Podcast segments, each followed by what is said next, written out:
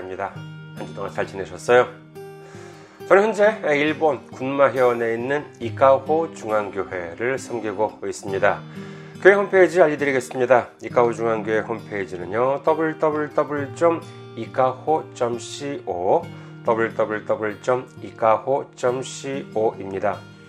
이곳으로 오시면 저희 교회에 대한 안내 말씀 그리고 주일 설교 말씀을 들으실 수가 있습니다. 그리고 주일 설교 말씀은 동영상 사이트 유튜브를 통해서 시청하실 수가 있으시고 그리고 팟캐스트와 팟빵을 통해서도 음성으로 들으실 수가 있습니다.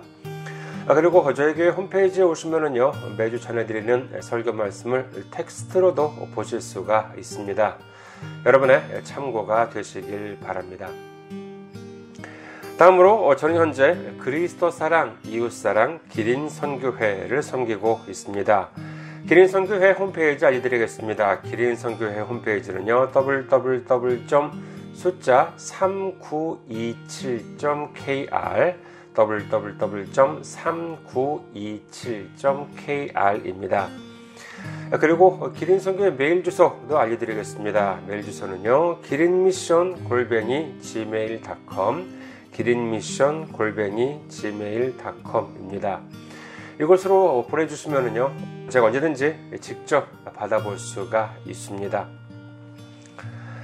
다음으로 지난주에 또 귀하게 선교 후원으로 섬겨주신 분들이 계십니다. 송현수님, 이승현, 신병권, 현욱, 현수님, 그리고 남지현님께서 귀하게 선교 후원으로 섬겨주셨습니다. 감사합니다. 얼마나 얼마나 큰 힘이 되는지 모릅니다. 이렇게 매주 어, 기도와 그리고 물질로 이렇게 섬겨주시는 모든 분들 위해 예수님의 놀라운 축복과 넘치는 은혜가 함께 하시기를 주님의 이름으로 축원드립니다. 다음은 어, 선교 후원으로 섬겨 주실 분들을 위해 안내 말씀 드립니다. 먼저 한국에 있는 은행이지요. KB 국민은행입니다. 계좌번호는요. 079-21-0736-251 KB 국민은행 079-21-0736-251 홍성필입니다. 다음은 일본에 있는 은행으로 직접 섬겨주실 분들 또는 일본에 계신 분들을 위해 안내 말씀드립니다. 먼저 군마은행입니다. 저희 교회가 있는 지역은행이에요. 군마은행. 지점번호는 190, 계좌번호는 1992256. 군마은행 지점번호는 190, 계좌번호는 1992256. 혼손피루입니다. 다음은 일본에 있는 우체국 은행입니다. 유초은행 알려드리겠습니다. 기호는요 10450 번호는 356-44801 지점 번호는 048입니다. 유초은행 기호는 10450 번호는 356-44801 그리고 지점 번호는 048 역시 혼손비루입니다.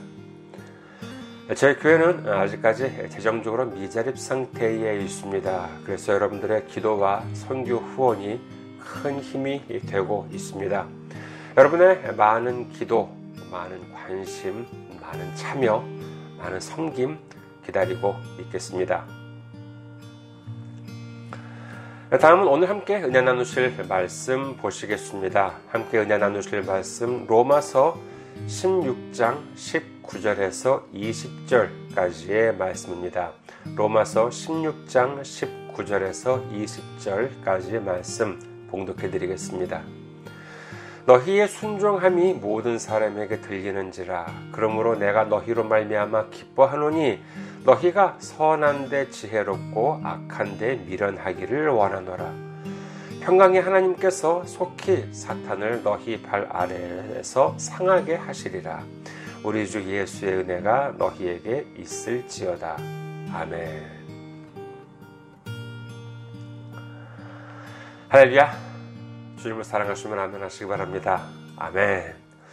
오늘 저는 여러분과 함께 로마서 강해 161번째 시간으로서 지혜로운 삶이라고 하는 제목으로 은혜를 나누고자 합니다. 오늘 본문 내용은요, 어, 두 구절, 구절로 나누어 있, 되어 있습니다만, 사실 이는 별개가 아니라 연결된 하나의 내용으로 이해를 해야 되겠습니다. 그러니까 19절 너희의 순종함이 모든 사람에게 들리는지라 그러므로 내가 너희로 말미암아 기뻐하노니 너희가 선한데 지혜롭고 악한데 미련하기를 원하노라 라고 되어 있고 그럼 이렇게 하면 어떻게 되냐 하면은요 20절이지요 평강의 하나님께서 속히 사탄을 너희 발 아래에서 상하게 하시리라 우리 주 예수의 은혜가 너희에게 있을지어다 이제 이와, 이와 같은 식으로 이제 이어지는 것입니다. 솔직히요, 어, 사탄은 우리 힘으로 물리칠 수가 없습니다. 그렇기 때문에 이 마귀 사탄을 물리치기 위해서는 하나님을 의지하고 주님을 의지할 수밖에 없는 것인데 그럼 이를 위해서는 어떻게 해야 하느냐라고 하면 바로 19절에 있는 말씀과 같이 선한데 지혜롭고 악한데 밀어내야 한다라고 하는 조건이 붙는다는 것입니다. 여기서 그 미련하다라고 하는 단어에 대해서 잠시 부연 설명을 드리자면요. 우선 마태복음을 잠시 보실까요? 마태복음 10장 16절. 보라, 내가 너희를 보냄이 양을 이리 가운데로 보냄과 같도다. 그러므로 너희는 뱀같이 지혜롭고 비둘기같이 순결하라 라고 말씀을 하시지요. 오늘 그 19절에 나오는 미련하다라고 하는 뜻은 이 구절에 나오는 이 순결하라라고 하다라고 하는 단어와 같은 말이 사용되었습니다. 그러니까 오늘 본문에서 사용된 미련하다라고 하는 말은 단순히 무슨 무식하다거나 어리석다라고 하는 부정적인 뜻이라기보다는 순결하다, 아, 뭐 순진하다, 때묻지 않았다 라고 하는 뜻과 같다고 할 수 있겠습니다. 아, 글쎄요. 뭐 예를 들어서 무슨 무슨 뭐 불법 마약을 사는 방법이라고 하나 아니면 뭐 불법 도박을 하는 장소 같은 것을 모른다고 해서 무식한 것은 아니잖아요.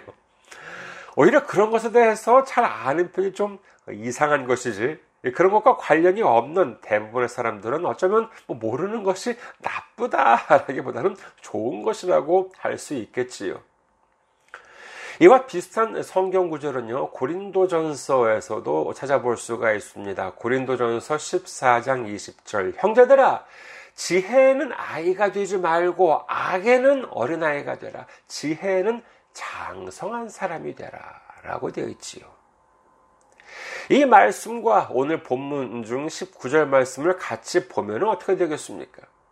선한 데에 있어서는 장성한 어른처럼 지혜롭고 그리고 악한 데에는 어린아이처럼 순수하라, 순진하라, 때묻지 말아라 라고 하는 뜻이라고 할 수 있는 것입니다. 그런데요, 사실 우리는 어떻습니까? 많은 사람들이 반대 아니겠습니까? 선한 데에는 오히려 미련하고 오히려 악한 데에 지혜롭습니다. 창세기 8장 21절에 보시면 하나님께서는 다음과 같이 말씀하시죠. 창세기 8장 21절 중반부.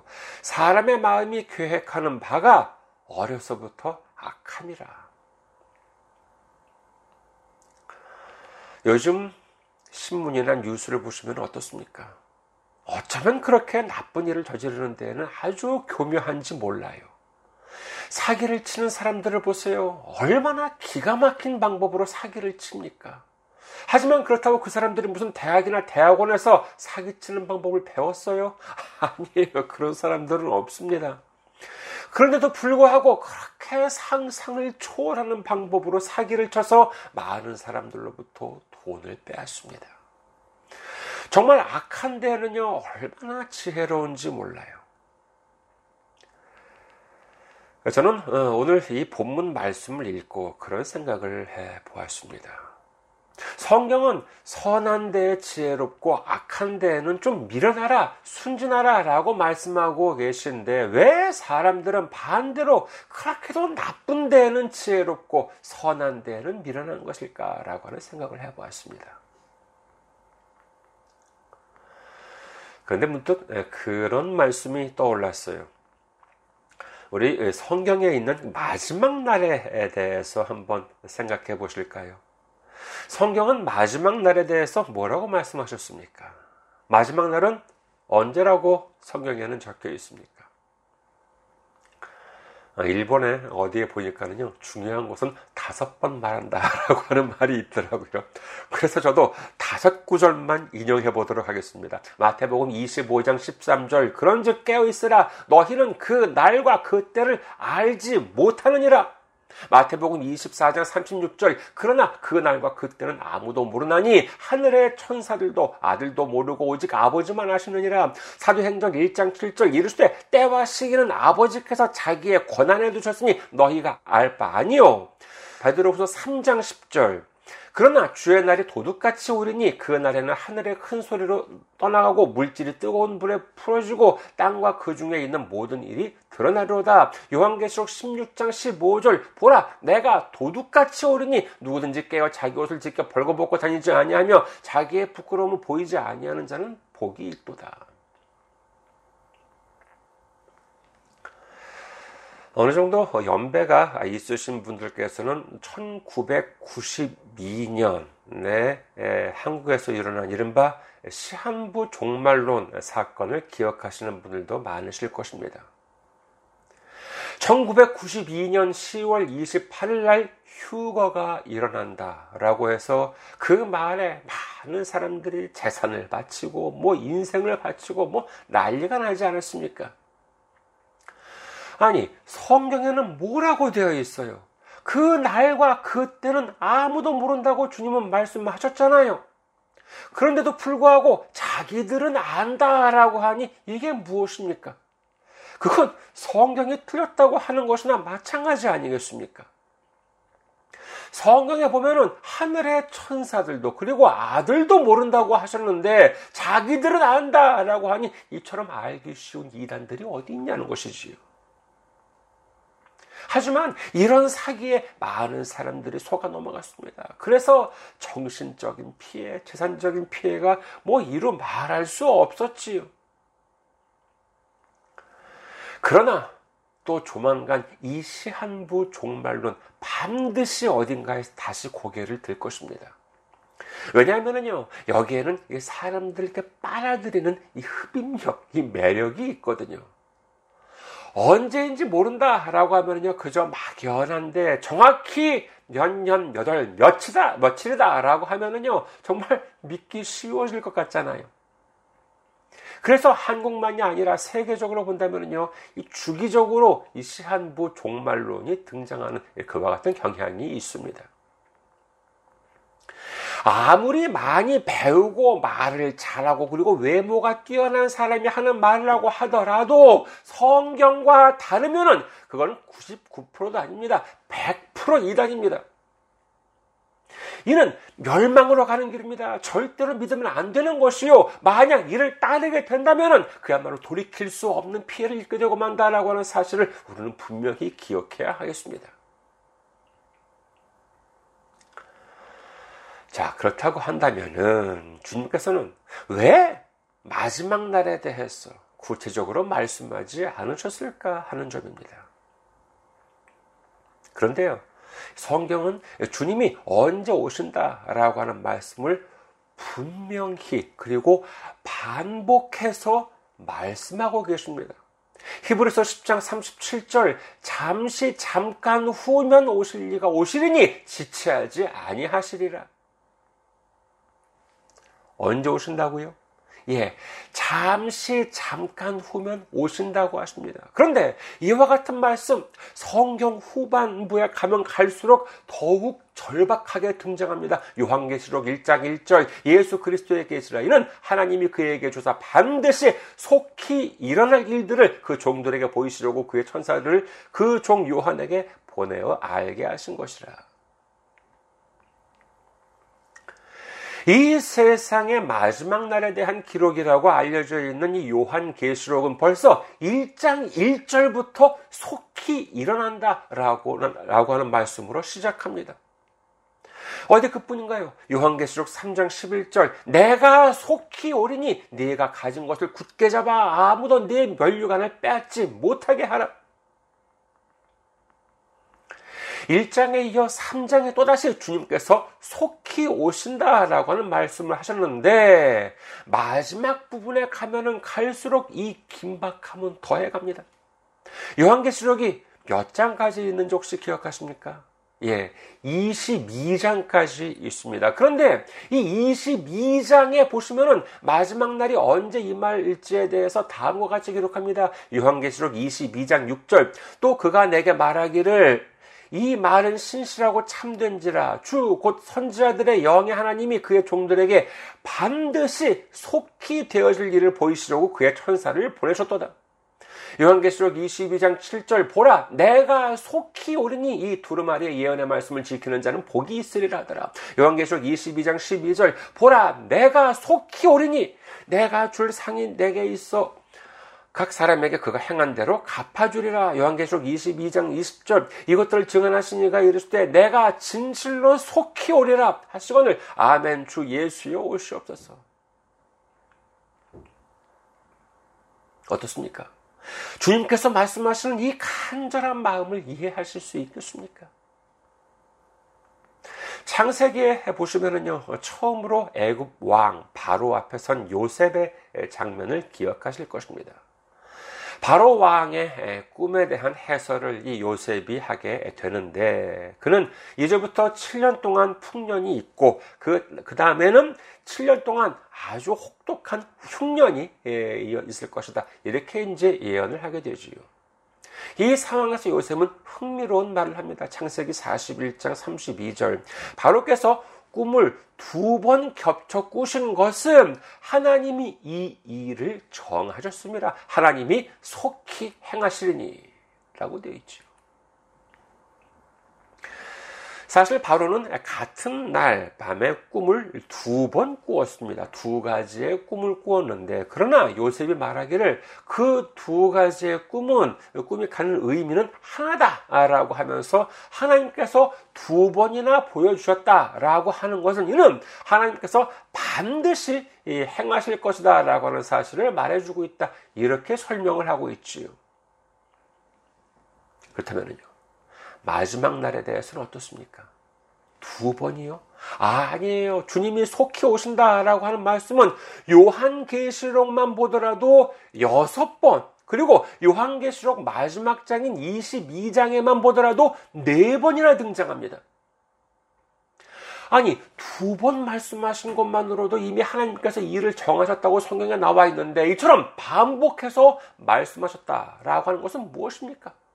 그렇죠. 이는 더 이상 의심의 여지가 없이 반드시 이루어진다라고 하는 하나님의 말씀이신 줄 믿으시기를 주님의 이름으로 축원합니다.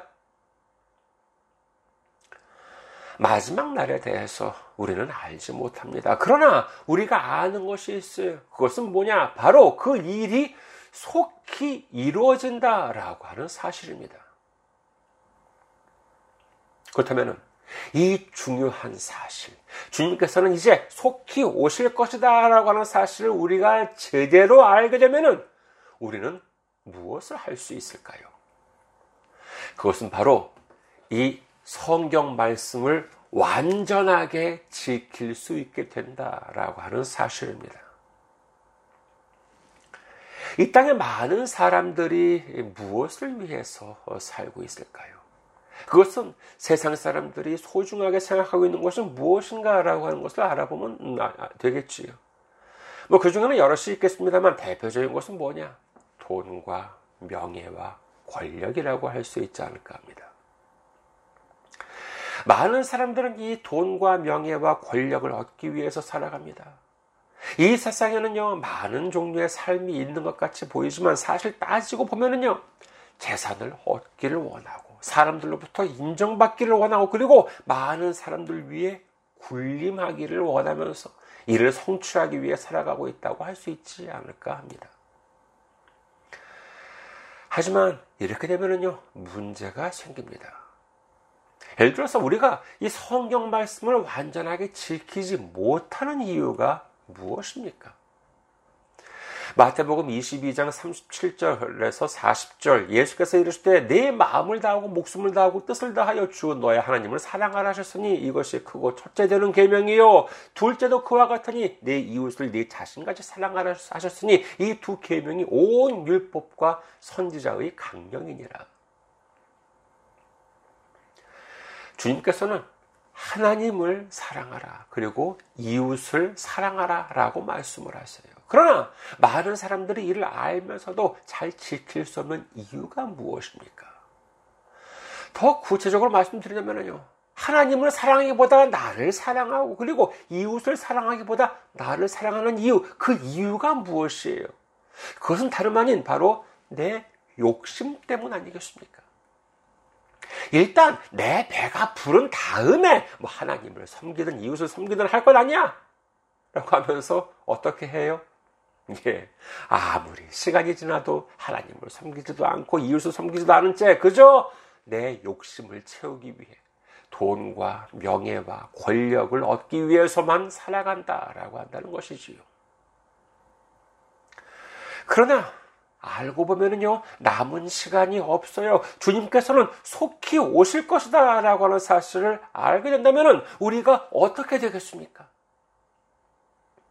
우리가 열심히 일을 하면은 돈을 받아요. 그런데 이 돈의 화폐 가치가 얼마 지나지 않아 휴지 조각이 되어버리고 말게 된다라고 한다는 사실을 알게 되면은 그 돈에 대해서 욕심을 갖겠습니까?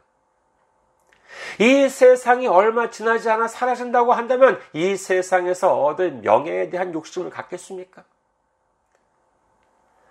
다니엘서에 보시면은요, 하나님께서는 느부갓네살 왕의 꿈에서 이 세상 마지막 장면을 보여주고 계십니다. 다니엘 2장 34절에서 35절. 또 왕이 보신즉 손대지 아니한 돌이 나와서 신상의 쇠와 진흙에 발을 쳐서 부서뜨림에 그때 쇠와 진흙과 놋과 은과 금이 다 부서져 여름 타작마당에 겨같이 되어 바람에 불려 간 곳이 없었고 우상을 친 돌은 태산을 이루어 온 세계에 가득하였나이다. 이 세상이 얼마 지나지 않아 흔적조차 남지 않게 된다는 사실을 알게 된다면 그 세상을 다스리고 싶은 권력에 대한 욕심을 갖겠습니까? 아니요, 그렇지는 않겠지요. 오히려 그와 같은 것들은 모두 하찮은 것으로 여기고 오로지 영원한 주님의 나라의 소망을 가지고 주님의 말씀에 순종하게 되지 않겠습니까? 시편 43편 5절 내 영혼아 네가 어찌하여 낙심하며 어찌하여 내 속에서 불안해하는가? 너는 하나님께 소망을 두라. 그가 나타나 도우심으로 말미암아 내 하나님을 여전히 찬송하리로다. 이 세상의 마지막 날이 언제인지를 떠나 우리에게 허락된 날이 언제까지인지를 먼저 생각해야 하지 않겠습니까? 우리의 수명이 아무리 오래 남아있다 하더라도 지금부터 100년 뒤까지 이 자리에 남아있을 사람은 한 사람도 없지 않겠습니까? 우리에게 허락된 날이 어쩌면 수십 년일 수도 있겠습니다만 또 어쩌면 의외로 얼마 안 남아있을지도 모릅니다. 주님께서 마지막 날에 대해서 가르쳤을 뿐만 아니라 그 마지막 날이 속히 온다라고 하는 말씀을 우리에게 그것도 반복적으로 하신 이유는 우리가 불안에 떨면서 살기를 바라셨기 때문이 아니라 바로 세상적인 욕심을 버리고 하나님 말씀에 순종하게 하시고 그리고 하나님께 소망을 두게 하기 위해서다라고 하는 사실을 믿으시기를 주님의 이름으로 축원합니다. 그것이 어떤 삶입니까? 그렇습니다. 그와 같은 삶이야말로 선한데 지혜롭게 살아가는 삶이라고 하는 사실을 믿으시기를 주님의 이름으로 축원합니다. 이제 주님께서 부르시는 그날까지 이 땅에서 남아있는 시간 동안 선한데 지혜롭고 악한데 미련한 삶을 살아감으로 말미암아 마침내 주님께서 부르시는 그날 크나큰 기쁨으로 주님 앞에 서게 되는 우리 모두가 되시기를 주님의 이름으로 축원합니다. 감사합니다. 항상 승리하시고 건강한 모습으로 다음 주에 뵙겠습니다.